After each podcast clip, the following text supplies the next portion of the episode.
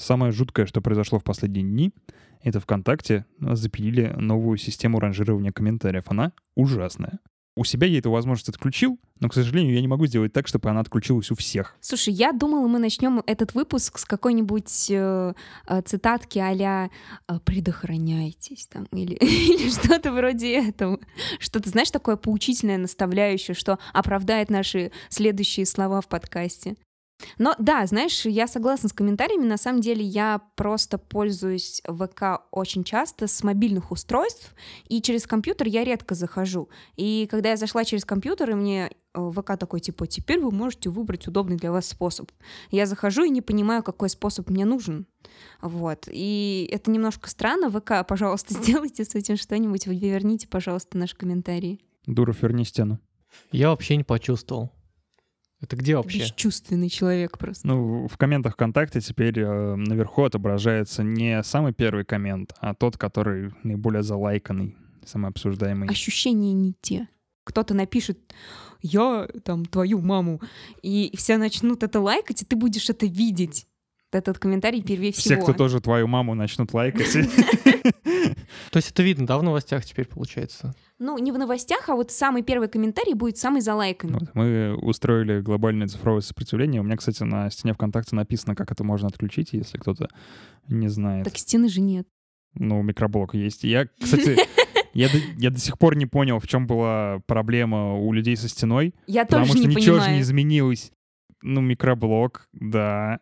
Но он же может все то же самое, что могла стена. Я вот, вот это вообще не понимал, вот с дуру верни стену, потому что она же не исчезла никуда, она есть. И, ребят, если кто-то помнит, почему все так хотели вернуть стену, то напишите, пожалуйста. А граффити там сейчас можно рисовать? Я просто давно не интересовался. Конечно, можно рисовать граффити где угодно, и в сообщениях, и в комментариях, и на стене, везде, где хочешь. Хоть на лбу себе нарисуй. Да, но только если ты не Бэнкси новоявленный, то тебя обоссут твои друзья. Такое поведение. Кстати, я подписана на паблик э, Тоту называется. И там, когда просят скинуть эскизы с чем-то, там, ой, скиньте мне эскизы с тараканами. И какой-то умник найдется, который нарисует просто граффити э, стрёмного таракана, там э, кружочек, две ножки, вот вам и таракашка. Серьезно, кто-то хочет набить таракана себя? Я просто как пример привела, там просят разные вещи, типа змей, девушек, э, трэшер, еще что-нибудь. По-моему, таракан — это самое не татуировабельное животное на Слушай, свете. но Вообще есть татуировки с тараканами? Скалопендры, скалопендры же делают себе набивать люди. Я видела людей с тараканами на руках. Это были не татуировки. Нет, это были обычные татушки. тараканы. Женя, ты чё притих? Я просто представил беременную женщину с татуировкой таракана.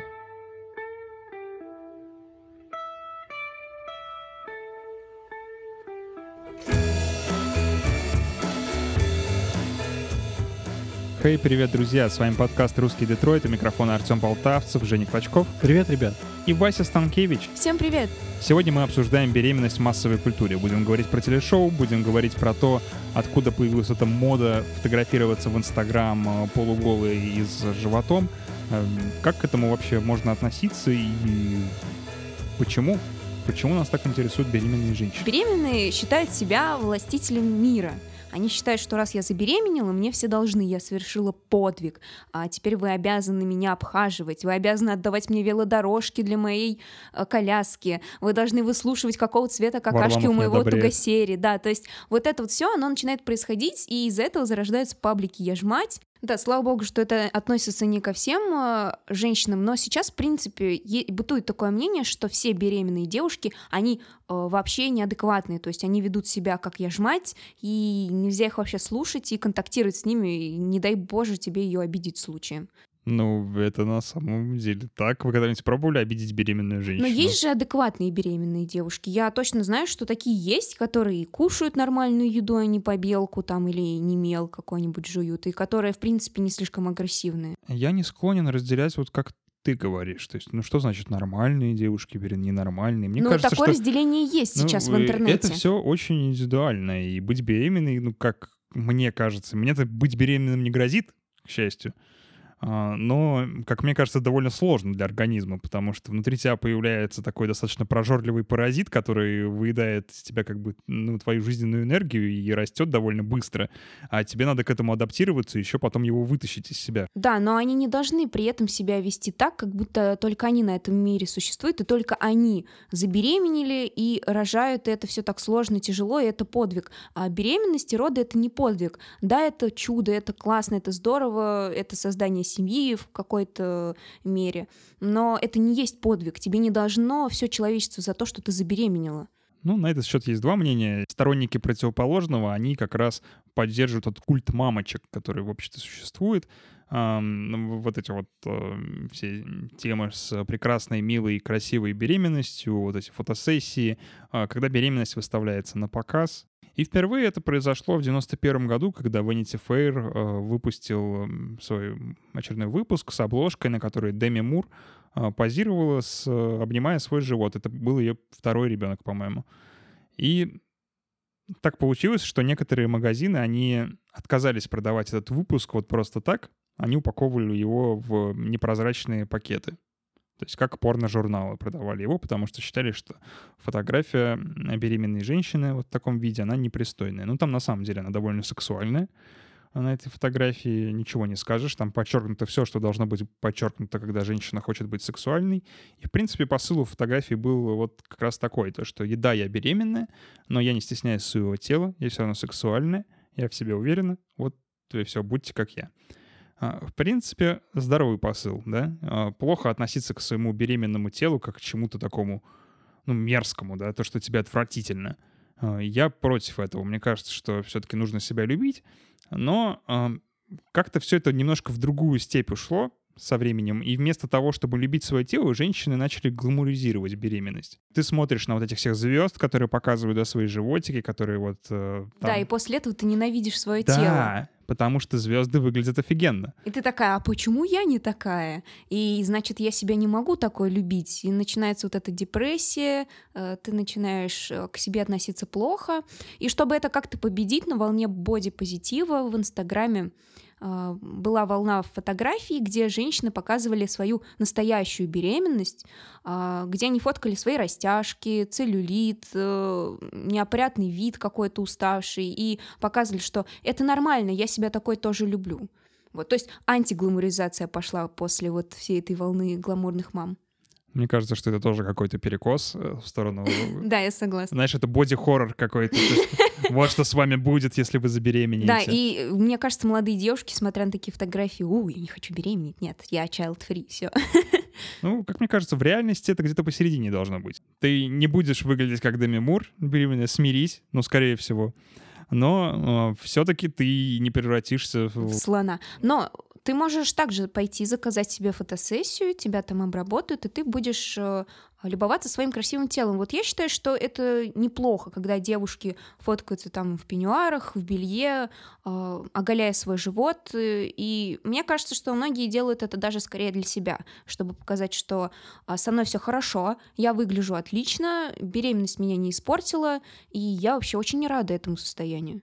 А то, что фотки настолько сексуализированы. Нормально вот изображать э, беременную женщину сексуальной? Я вообще считаю, что пытаться как-то вот компенсировать вот это вот чувство, которое у тебя возникает во время беременности, э, вот этого чувства дискомфорта по поводу своего тела там и так далее, компенсировать с помощью фотографий, каких-то просмотров журналов от звезд с тем, как они круто выглядят во время беременности, это уже само по себе неправильное отношение, как мне кажется. Потому что, ну, как минимум, во-первых, это противоестественно. Вот, у тебя никогда, ну, то есть практически не будет возможности вот э, и сил выглядеть вот так вот, типа прям супер кинематографично, как это делают э, суперзвезды на своих глянцевых журналах. Поэтому в первую очередь э, нужно как-то вот отношение свое менять, наверное, в этом плане. Мне кажется, это нормально, что фотографии беременных женщин, они сейчас сексуализируются сильно, потому что женщина чувствует себя женщиной, когда она сексуальна. Когда женщина беременеет, она иногда эту сексуальность в себе теряет. И когда она фоткается в таком откровенном виде, во время своей беременности, она понимает, что нет, я до сих пор сексуальна, и все со мной хорошо, и я себя люблю. А то, что другие считают это сексуальным, я думаю, тоже нормально. Просто во всем должен быть баланс. Если откровенная порнушка, это, конечно, не ок. А когда просто красивая женщина, вот она плодородна, вот она такая вся э, сексуальная и женственная, это классно. Вот на пассаже про то, что женщина чувствует себя женщиной, когда она сексуальна, я думаю, там где-то вдалеке триггернулась одна феминистка. Я извиняюсь, но это мое мнение. В любом случае, да, есть такой тренд. А женщины действительно пытаются изображать беременность сексуальной. Звезды в первую очередь этому потворствуют. И а, массовая культура тоже не отстает. А, например, в «Безумном Максе» там вот он вел компанию женщин, и одна из этих женщин была беременная, она выглядела как э, супер горячая фотомодель, которая случайно проглотила просто мячик баскетбольный. Вот так получилось. То есть она вообще не, не была похожа на беременную. Она выглядела просто невероятно.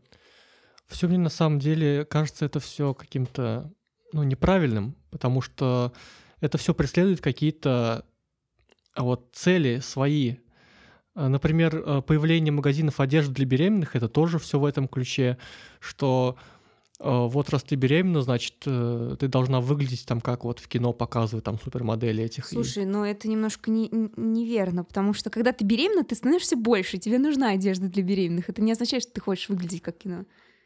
Но все равно посыл неправильный. Вот если посыл был такой, как ты сказал, тогда это одно, я тут соглашусь. Но если это продвигается как вот на глянцевых журналах, то это как-то не очень. Ну, э, мне еще кажется то, что отношение к беременным, оно как-то разделяется на, на две ипостаси, и в массовой культуре это тоже хорошо прослеживается. С одной стороны, это романтизация, да, образа беременной женщины. Вот она такая красивая, она такая горячая, она вот супер плодородная, и, пожалуйста, помогайте ей, поклоняйтесь ей. Э, но есть еще и некоторые страхи, которые возникают перед беременностью, и вот в фильмах часто это тоже эксплуатируется, там в том же «Чужом», Например, не зря один из там этих подвидов чужих, он вылезает как бы из э, живота человека. Это как раз вот такой вот страх забеременеть какой-то дрянью, которая вылезет из тебя и уничтожит твою жизнь. Вот, кстати, хорошо, что ты поговорил про фильмы, которые пытаются показать нам страхи, да, беременность. Если э, чужой это скорее как метафора, есть фильмы, которые показывают беременность, хотя бы более-менее пытаются показать ее правдивой. Это фильм, который выходил в прошлом году, Талли. Возможно, вы о нем слышали. Это очень классный фильм. Э, там снимается Шарли Стерон, по-моему, или Шерон Стоун, я их всегда путаю. А, вот. Она там очень сильно располнела. Э, и сюжет в том, что э, женщина забеременела в третий раз, родил, родила себе третьего ребенка, и впадает в послеродовую депрессию, и ее знакомые дарят ей на рождение ребенка ночную няню. А, то есть это девушка молодая, которая приходит ночью, чтобы помогать ей с детьми. Вот, достаточно интересный фильм.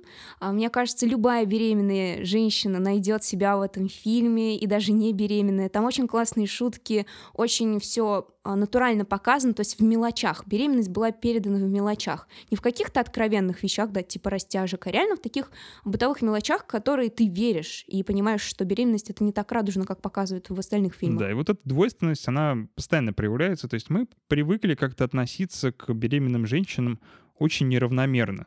То есть у нас до сих пор почему-то нет спокойного восприятия беременности как вот состояния организма. Ну, ну беременна и, и беременна. Это нормально. А у вас нет Окей. такого, вот у лично у вас нет такого представления? Я когда вижу беременную девушку, я думаю, ну вот она беременна. Я не задумываюсь о чем-то негативном, допустим, о, залетела, шмар, прошмандовка там от кого-то. А не обязательно от негативного, просто э, там всегда как-то мнение поляризуется. В зависимости от обстоятельств ты относишься к беременной женщине либо как к богине, которая снизошла там и решила сделать новую жизнь, да, какая она молодец, давайте ей похлопаем, либо как к просто ну, какой-то недалекой вот э, самке человека, которая просто взяла и испортила свою жизнь, решила там сама там ничего не зная завести ребенка и там плодит нищету, и ты как-то уже так, знаешь, возвышаешься над ней. Да, слушай, я только сейчас поняла, о чем ты. Мы ведь часто видим, допустим, а, очень молодых девушек, да, явно несовершеннолетних, которые ходят беременными, или каких-нибудь неопрятно одетых, там, у которых пузо торчит через майку. То есть, когда таких видишь беременных, реально э, ты ассоциируешь их с чем-то плохим.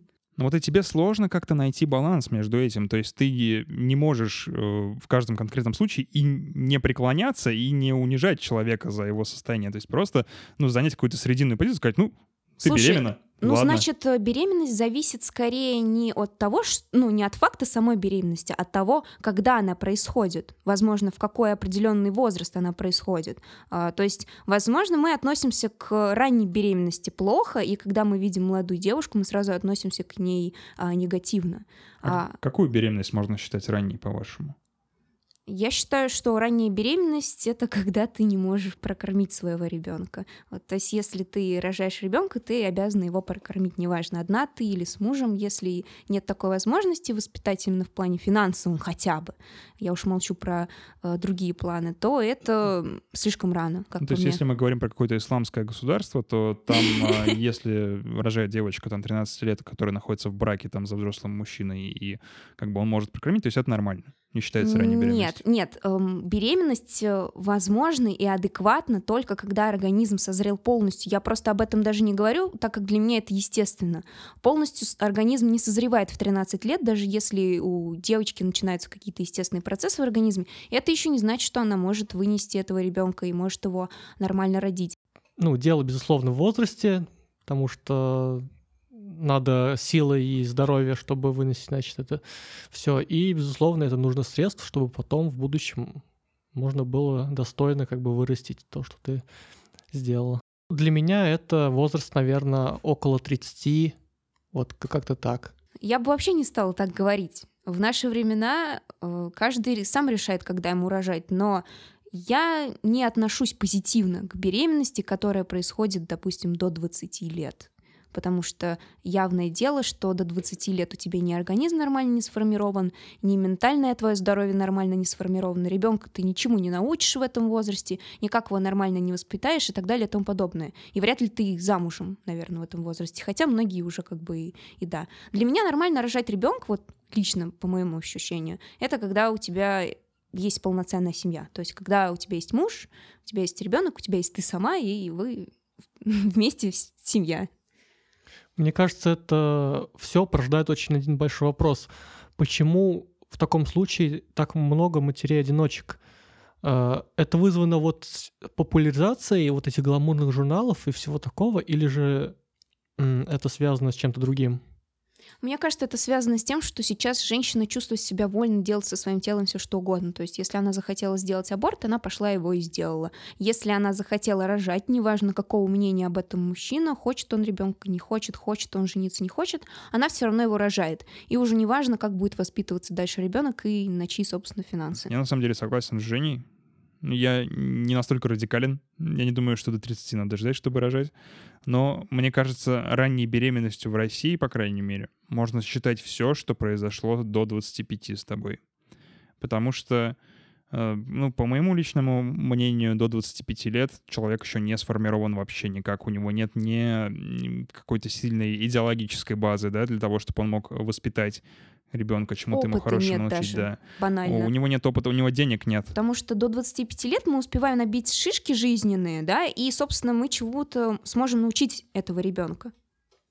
Тут, понимаете, мы вот можем много времени рассуждать о том, что нужен опыт, что нужны финансы, но мы никак не можем повлиять на инстинктивную составляющую девушек, да, Э, и, на мой взгляд, это довольно распространенное мнение, потому что, как известно, девушка там может э, отрицать и быть там child-free, но в момент именно во время беременности она, у нее там что-то пойдет не так, возможно, и она скажет, что все, я хочу быть мамой, это Так, для стоп, меня... подожди. такое. У меня логическая цепочка сбилась. Сначала она child-free, потом она беременна, но все еще child-free. Такое бывает. э, А потом э, она рождает- женщина говорит, что не хочет детей, когда она забеременела, она резко хочет. Но это на гормональном уровне. То есть она не планирует беременность, я правильно понимаю? Да. А, все. Просто у меня изначально сбилась цепочка, то, что она child-free, потом она Ну, типа да-да-да, я наверное, не, не то имела в забеременела. виду, типа не активистка child-free, а Да, типа я просто, обобщил. просто женщина, которая детей пока не хочет. А, все, окей. Да, классный пример. И мне кажется, классно это было показано в достаточно глупом, но прикольном фильме «Идиократия» в свое время, где в самом начале э, показывали две семейные пары. Э, Одни такие реднеки, супер тупые, которые плодились просто со скоростью кроликов, причем там мужчина еще успевал налево ходить и там тоже оставлять потомков. И таких э, интеллигентов городских, которые все собирались-собирались, но так и не собрались за всю свою жизнь, ни одного ребенка не завели. Э, В общем, да, все действительно так. То есть пока мы с вами тут сидим и умничаем про то, что неплохо было бы до 25 лет подождать. Да, кто-то уже плодится кто, в это кто-то время. уже, да, кто-то уже завел их в 16, и про это даже шоу снимают. Да. Вот, кстати, я хотела вас спросить, ребят, как вы считаете, вот э, э, шоу «Беременна в 16», да, неважно, американская, украинская, русская версия, как считаете, вот э, молодая девушка, посмотрев это шоу, она захочет рожать в 16? Или наоборот, она передумает? Знаешь, они говорят о том, что они хотели сделать такое социальное шоу про то, что вообще-то молодым мамочкам тяжело. Но вот эта вот страсть в каждом эпизоде сделать хороший конец, она, мне кажется, все портит. Потому что я вот смотрю, когда беременна в 16, там неважно абсолютно какую версию, у меня всегда одно и то же чувство. Как же, блин, этим людям везет. Они выпутываются из какого-то просто полнейшего дерьма, причем самыми невероятными способами, и в итоге у них все более-менее хорошо. Я думаю, нифига себе! Артем, Для нее это просто лучший исход. Это лучшее, что могло с ней произойти. Какого черта? Почему она не поплатилась за свою тупость? короче, слушай мнение эксперта а, шоу «Беременна в 16». Да, здравствуйте, это я. В общем, а, я в свое время очень увлекалась просмотром «Вагитна в 16», это именно украинская версия, потому что она а, более-менее похожа на реальность, и каждая серия отличалась друг от друга. У кого-то там просто полнейшая жопа наступала, то есть девушка осталась просто без квартиры, без ребенка, без э, мужика, она была абсолютно одна в чужом городе, и на, на этом закончилась как бы серия. Еще одна осталась с э, парнем, который ее бил, изменял ей, но ей было просто некуда пойти с этим ребенком. А, Вот, то есть там реально показывает что-то разное. У кого-то хорошая концовка, у кого-то нет. Российская версия, она полностью пропагандирует э, Дал бог зайку, да, да, да, да, да. Канон всех серий одинаков, Артем. То есть у каждой бабы в каждой серии есть чувак с френдзона, за которого она выходит замуж. У каждой внезапно появляется квартира в Питере, в Москве, в окраинах. Внезапно у каждой из этих девушек появляется квартира. Или появляются деньги. Ой, бабушка дала карту на 100 тысяч рублей. Как же так? Я же из интерната, и я сирота, но у меня появилась вдруг бабушка, о которой никто не рассказывал. Каждая девушка ходит к психологу в этом шоу. Каждая девушка в российском шоу курит. То есть там идет просто лекало одной серии и снимают их очень-очень одинаково и штампованно, поэтому и там даже актеры не стараются играть, поэтому русская версия э, «Беременна в 16» ужасно отвратительная, не смотрите ее, смотрите «Вагитна в 16». Значит, единственное, что мне во всей этой истории конкретно не нравится, э, это то, что почему-то вот э, главные героини этого шоу считают, что им все должны помогать. Там была девушка, которая своему отцу говорила, что она все решает сама, и она сама в этой жизни как бы живет, и она сама в этой жизни хозяйка. Это там, где тату-мастер? Да, вот. А в итоге она беременеет, и ей никакого выбора другого не остается, кроме как иди к папе просить его о помощи. А папа ей говорит, дочка, ты же как бы сама выбрала, вот ты же взрослая, вот реши свои проблемы. Э, Тут я как бы не хочу э, погнать на батю, что он ей так сказал, потому что в итоге-то он ей все-таки помог и сделал как бы правильно тоже.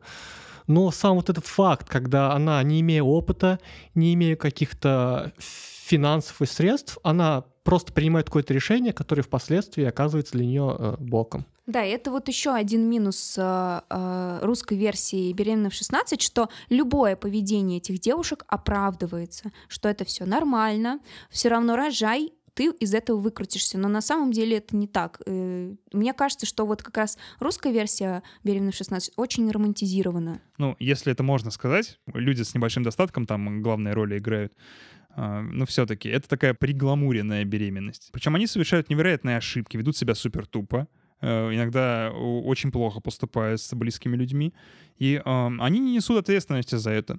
Как мне кажется, это плохо, потому что ты можешь посмотреть на это и можешь воспринять эту ролевую модель. Да, безусловно, и все вот это приводит нас к вопросу о половом воспитании. Половое воспитание в России и в других странах совершенно разное. Некоторых школах, там Дании, например, изначально с младших классов рассказывают, что такое презерватив, там как им пользоваться и все такое. В США то же самое. В России, например, этот вопрос практически вообще никогда не поднимается и не поднимался долгое время. Там я слышал в Советском Союзе даже учебники по биологии, там вот эти вот э, главы, которые рассказывали о половых органах, они вообще там пропускались. Вот. И как вы вообще вот относитесь? Надо воспитывать, не надо? Ваше мнение? Я думаю, здесь адекватное мнение нельзя дать, потому что нет адекватных данных, потому как половое воспитание влияет, собственно, на половое поведение людей. То есть, да, с одной стороны, логично. То есть, если мы будем рассказывать подросткам про презервативы, то, скорее всего, они ими будут пользоваться. А с другой стороны, когда ты рассказываешь подросткам про презервативы, ты рассказываешь им про секс, э, повышая их интерес к этому делу, то есть провоцируя подростков там заниматься сексом, даже, допустим, тех, которые, может быть, и не задумывались бы об этом еще там пару лет. Я вот тоже не знаю, что ответить на это, потому что ну, гуляют по интернету мультики зарубежные про половое воспитание, которые просто безумные и похожи на наркоманию. А с другой стороны, у нас это табуированный вопрос в школах во многих. Я помню, у нас в школе в 10-11 классе рассказывали про ВИЧ-СПИД, как этим можно заразиться, как э, от этого уберечься. Но мне кажется, здесь важно не столько показывать ребенку, что это, как этим пользоваться, что это такое. Важно его занять. Когда ребенок увлечен любым делом, танцы, книги, книжки, не знаю, тэквондо. Занять его сексом? Нет, нет, я говорю, занять его в принципе по жизни, чтобы он не мотался без а. дела, чтобы ему не было скучно, чтобы он горел чем-то. То есть э, у вас много времени, чтобы найти так, э, такую штуку, которая понравится ребенку. Может, это будет лего собирание, может быть, это будут Звездные войны, да все что угодно. То есть, если ребенок увлечен в любом возрасте, э, он не будет задаваться и интересоваться этим предметом до нужной ему его. Мне времени. кажется, что это тоже очень ну, такое спорное утверждение, потому что нет тупо данных да. научных, которые мы бы могли проверить. А, есть э, слабые попытки исследовать, как половое воспитание влияет. И знаете, данные очень неоднозначные. То есть в некоторых регионах, в которых замеры устраивались, там э, спала как бы подростковая беременность, да, в некоторых поднялась, наоборот. А влияет ли половое воспитание, неизвестно. Это все очень относительно. То есть, да, а, даже ученые, они пытались э, замерить влияние шоу 16 беременна и что то есть, там? Но оно же позиционируется как раз такая часть полового воспитания. То есть ты э, показываешь, э, что ужасное может с тобой произойти, как твоя жизнь может пойти немножко не туда, и ты передумаешь. А после а, этого шоу стали все беременеть? Ну вот тоже неоднозначно. То есть в некоторых местах вроде как меньше стало беременности, в некоторых больше. Слушайте, вот, кстати, такой момент интересный, что э, с развитием интернета и с его появлением всех этих социальных сетей, э, в принципе, подростки сейчас выглядят намного сексуальнее, чем наше поколение. Допустим, я помню пост на Пикабу, где девушка сравнила свою фотку э, в 13 лет, она там такая с хвостиками, маленькая девочка в несуразной одежде, и ее сестра в 13 лет, а там такая поза, так выгнута спинка, такие открытые плечи, подписчики. Ну, здравствуйте, есть... поколение YouTube, да. они просто видят бьюти-блоги, умеют хорошо краситься, одеваться. Нет, а вот влияет ли это на то, что они начинают сексуальную жизнь рано и рано беременеют, тут, если они выставляют себя на показ, даже когда еще не наступила зрелость? Влияло бы, если бы до этого люди не беременели в раннем возрасте. Смотрите, прикол с ранней беременностью в чем? В том, то, что ранняя беременность, она на самом деле не сильно-то ранняя. То есть если организм у девочки физически смог забеременеть, там, и врачи говорят, что она физически сможет родить, да, все в порядке, то это как бы по природе это нормально. А, вопрос в том, то, что у нас э, повышается возраст, когда мы человека начинаем считать взрослым. Природа не задумывалась, что человек будет э, так долго в пубертате, да, пребывать, как сейчас, потому что э, планировалось то, что много опасностей вокруг, и нужно успеть размножиться. Поэтому, собственно, ранняя беременность, она с точки зрения природы не ранняя совсем. Я бы сказала по-другому. Ранний секс с точки зрения природы не ранний. То есть секс до 18 лет, он с точки зрения природы... В смысле? Ну, как это воспринимаешь? Э, природа, то есть ну, тумблер включает нет, 18 это... так, пора беременеть. Нет, не 18 э, Секс — это же механизм как раз воспроизводства. Типа, Я хотела и сказать тебе о том, что когда организм зрелый, он требует э, сексуальных отношений. Ну, в общем, ранний секс, по сути, для природы нормален, потому что у тебя бьют гормоны, и нужно это все как-то прекратить. А именно ранняя беременность, возможно, и не так нормально. Ну, в смысле, природа не учит тебя контрацептивами пользоваться. Нет, если, я знаю, если я нормальный я секс, социальном, то беременность тоже нормальная. Я в социальном плане имею в виду, что ранний секс В социальном еще... плане и ранний секс, и ранняя беременность ненормальные. Мы говорим про чистую природу, чистую биологию человека. В социальном плане все это осуждается и будет осуждаться, я думаю, еще достаточно долго. А, но проблема в том, что люди не перестанут все равно этим заниматься, потому что есть такое понятие, как примативность. Это то есть склонность э, человека жить инстинктами своими. И если человек высоко примативный, например, это девочка из глухой провинции, которая ничего в своей жизни не видела хорошего, ей может понравиться все что угодно, она решила для себя, что этот парень хорош, и она думает, пора залетать. Все. Там не включается ни какие-то проекции в будущее, да, заглянуть, ничего. Чистый, а, оголенный, можно сказать, инстинкт Вот это можно прямо изучать и радоваться тому, как э, классно работает у нас э, инструктивная система. Ради справедливости стоит сказать, что бывает всякое. Есть мамы, которые очень любят своих детей, и молодые мамы, а есть э, даже те мамы, которые супер там зрелые уже, но при этом они абсолютно не умеют обращаться со своими детьми. Так что всяко бывает. Да, но при этом, если ты смотришь «Беременна в 16», ты э, видишь только вот хороший вариант, да, что мама таки осознала, полюбила своего ребенка и все такое. Хотя это может быть совершенно не так.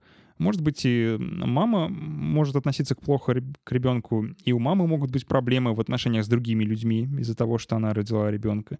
И показать это как по-настоящему, да, по телевизору, мне кажется, сейчас уже в современном телевизоре нельзя. Потому нельзя, что да. это будет очень жестокое шоу. Ну вот «Вагитна в 16», э, э, украинская версия, там было куча серий, когда мамаша спихивала своего ребенка на деду с бабулей, на кого-то еще, на каких-то э, непонятных органы опеки, и уходил в закат. То есть, э, если в русской версии все так прекрасно, я этого ребенка люблю, так хочу, то в украинской версии там были такие моменты, где э, ну, 16-летняя девочка просто уходила и сбивала на ребенка. Я не скажу, что это самый худший исход, потому что здесь как бы мама Э, не показаны как бы ее страдания большие. В чем смысл, вот опять же, шоу, как говорят создатели, показать, что ранняя беременность не круто.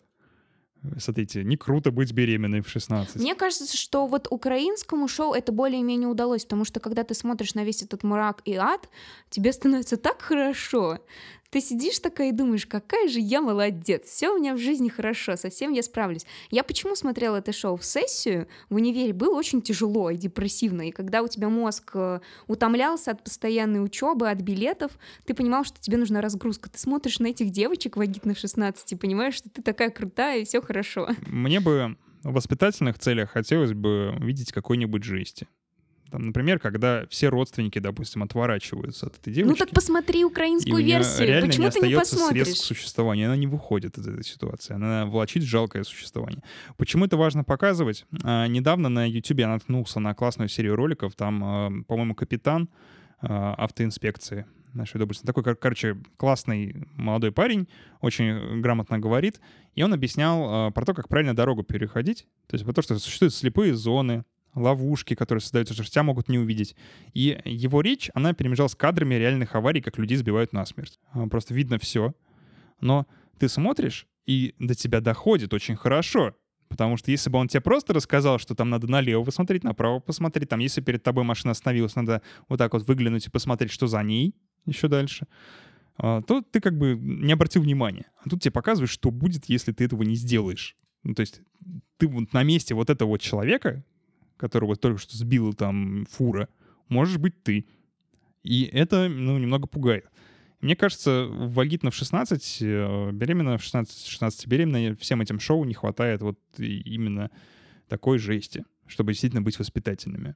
Ну, ты не забываешь, что это в любом случае постановка, да, и украинское шоу тоже постановка, но очень-очень качественная. И еще раз советую тебе посмотреть именно украинскую версию, Артем, потому что ты ознакомился только с русской. В русской все очень Я мягко. украинскую тоже смотрел, неправда. И Ну, я, это, я не видимо, было заметил очень особых, давно. э, я не заметил особой разницы на самом деле. Я не знаю, может дело восприятия, но, но все же, как мне кажется, они ну одинаково ванильные, просто в русской еще не, не стараются. Нет, очень-очень разница. Русская версия — это совсем кошмар, потому что это просто один штамп, и все серии очень одинаковые, одинаковый сценарий. И все-таки, а почему э, подростковая беременность становится такой популярной темой для произведений? Ведь про это вообще куча фильмов есть. Вот, на самом деле огромное количество. Вспомнить даже оскароносный э, Джуна. Ему, по-моему, за лучший сценарий Оскар э, отправился и еще несколько номинаций. Я вот на самом деле вас об этом хотел спросить, потому что пытаясь разобраться в этой теме вообще, почему и откуда это все взялось, я так и не смог. Единственное мое предположение, которое я сумел построить, э, это связано тупо с маркетингом и вот пиаром и всем тем, в общем, вообще говоря, что происходит в медиапространстве сейчас. То есть вот эти же фоточки беременных, вот эта вот вся тема, что беременной быть очень важно, плюс на тебя давит общество, когда ты там в 30, допустим, лет у тебя нет детей, ты там карьер-вумен, например, на тебя дают общество, на тебя дают близкие, твои же, которые, ну, были воспитаны совершенно в другой э, идеологии. Так что я вот как бы так подумал изначально. Мое мнение таково, что все эти фильмы были сняты как раз на волне э, открытого общения про беременность. То есть люди начали наконец-то о ней говорить, ее показывать э, в разных видах, и Джуна — это один из тех примеров, которые э, показывает нам, хоть и романтизированно, но все же, что с тобой происходит, если ты э, рано беременеешь. Но это, конечно, не относится к русским реалиям, потому что там у них очень все э, плавно произошло. То есть она э, была в поисках семьи, которая передаст потом своего ребенка. Но суть в том, что этот фильм показал, что не все так плохо, не беги делать аборт. У тебя есть другой выход, даже если ты не хочешь воспитывать этого ребенка, ты можешь найти выход. Самое главное об этом не молчать. А мне кажется, что все намного проще просто в теме ранней беременности очень явный социальный конфликт. Всегда понятно, что если девочка рано забеременела, да, то у нее будет определенная проблема с родителями на эту тему, потому что родителям не хочется признавать, что они воспитали девочку, которая может рано забеременеть. Это как бы удар по их родительской репутации, поэтому они будут этого избегать. Поэтому эти истории, они так живо отзываются в зрителях, их очень легко примерить на себя. Так а из-за чего социальный вот этот конфликт сам происходит? А, причины вот этого ни у кого нет идей? Двойственность к отношению к беременным. Все так же. А тут еще и накладывается дополнительная вот эта чернушная фигня, то, что девочка беременна до того, как ей, собственно, общество разрешило беременеть. Она, то есть, еще и против устоев каких-то идет. Ну, то есть надо бы ее это как-то проучить. И, соответственно, девочка как бы прет на рожон, да, идет э, на конфликт, Э, сохраняя свою беременность в этом случае. И поэтому очень просто создать конфликт. Мама Мия. Кстати, «Мама Мия», мне кажется, это тоже один из э, тех э, фильмов, которые пропагандируют как раз раннюю беременность. Э, настолько классно, что я бы так хотел забеременеть на греческом острове. Поучись у Шварценеггера, как это делать. Да. То, как изображается беременность, и то, как э, беременность на самом деле протекает, это две разные вещи. И молодые мамы, они сталкиваются на самом деле с э, ну, многим говном этого мира, там и социальное давление со стороны родственников, там, друзей, всего такого. И помимо этого они еще притягивают к себе общественный интерес, то есть всем интересно, кто это вот такая там путана, да, которая умудрилась забеременеть. Да там. почему сразу путана? Меня вот непонятно, вот хоть убейте, ты, ты серьезно непонятно. ни разу не сталкивалась, как вот обсуждали какую-нибудь девочку, которая забеременела очень рано, и э, подтекст был такой, что она шлюха? Я не про обсуждение, я про то, что ты видишь беременную женщину, и вот у меня нет ассоциации сразу, что она путана. Ну вот хоть убей, нет Мы у меня говорим про раннюю беременность сейчас. Короче, подойди к какому-нибудь гопнику как-нибудь на улице и скажи ему, что его мама занималась сексом. Слушай, нет, это очень опасно, я, пожалуй, не стану, особенно в своих новых кроссовках. Ну, ну Мне вот. кажется, что не стоит. В этом и прикол, то, что как бы беременность, она все равно заключается с определенными как-то, ну, такими... Существуют люди с разными точками зрения, и точка зрения на то, что беременные, они как бы, ну, все, испорченные, теперь она тоже присутствует. И это плохо. Но плохо еще то, то, что мы так и не научились об этом честно говорить, не научились честно показывать эти проблемы. Поэтому я думаю, что если будет появляться больше таких фильмов, как «Нелюбовь», например, Звягинцева, которые семейные отношения, да, с такой а, новой стороны приоткрывают, то тем будет и лучше, потому что мы как-то начнем хотя бы ну, воспринимать это по-нормальному. Плюс-минус так, как это происходит в жизни. Ребята, расскажите нам, пожалуйста, о... Вашей беременности. Не, надеюсь, надеюсь, что такого не было все-таки, но вдруг если, То есть ты если... против беременности, хочешь сказать? А если нас э, слушает я... беременная девушка, замужняя, прекрасная, умная, э, красивая? Без вопросов. Я, я видимо, неправильно понял. Я, я против э, беременности, когда человек к этому не готов. Но в любом случае, да, расскажите нам, э, проходили ли вы уже через это, если вдруг. А если не проходили, расскажите о вашем отношении к этому. Смотрите ли вы шоу про беременных? Считаете ли вы нормальным публиковать свои э, обнаженные беременные фотки в Инстаграм? Просто давайте обсудим это в нашем паблике, который называется «Русский Детройт».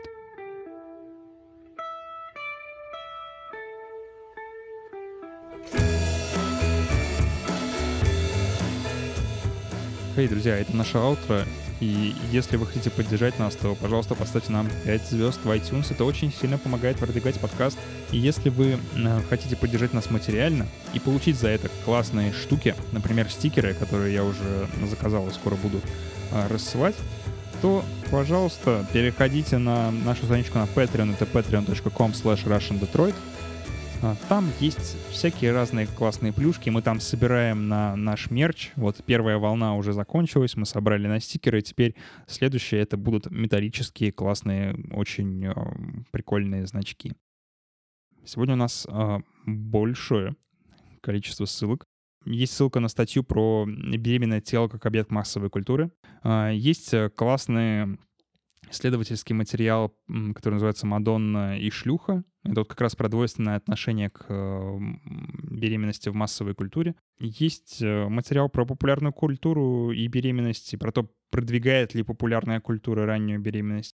Вот, посмотрите, тоже очень интересно. И спасибо, что слушали. Всем пока. Пока-пока. Пока.